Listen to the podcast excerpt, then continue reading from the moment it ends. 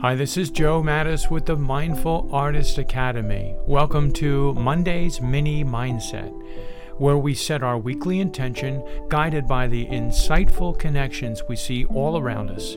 Join us on this mindful journey of artistic growth and personal development.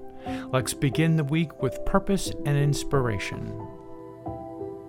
Today's topic is Nip It in the Bud. My home's back room serves as both art studio and broadcast setup.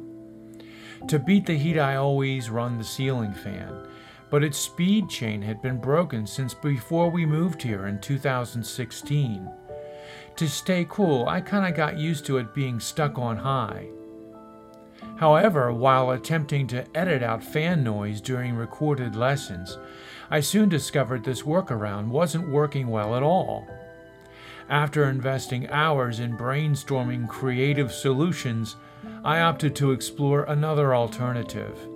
Using a stepladder, I discovered the remaining piece of chain could still control the fan's speed.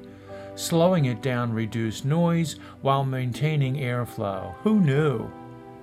Interestingly, this tendency to overlook issues also surfaces in my artwork.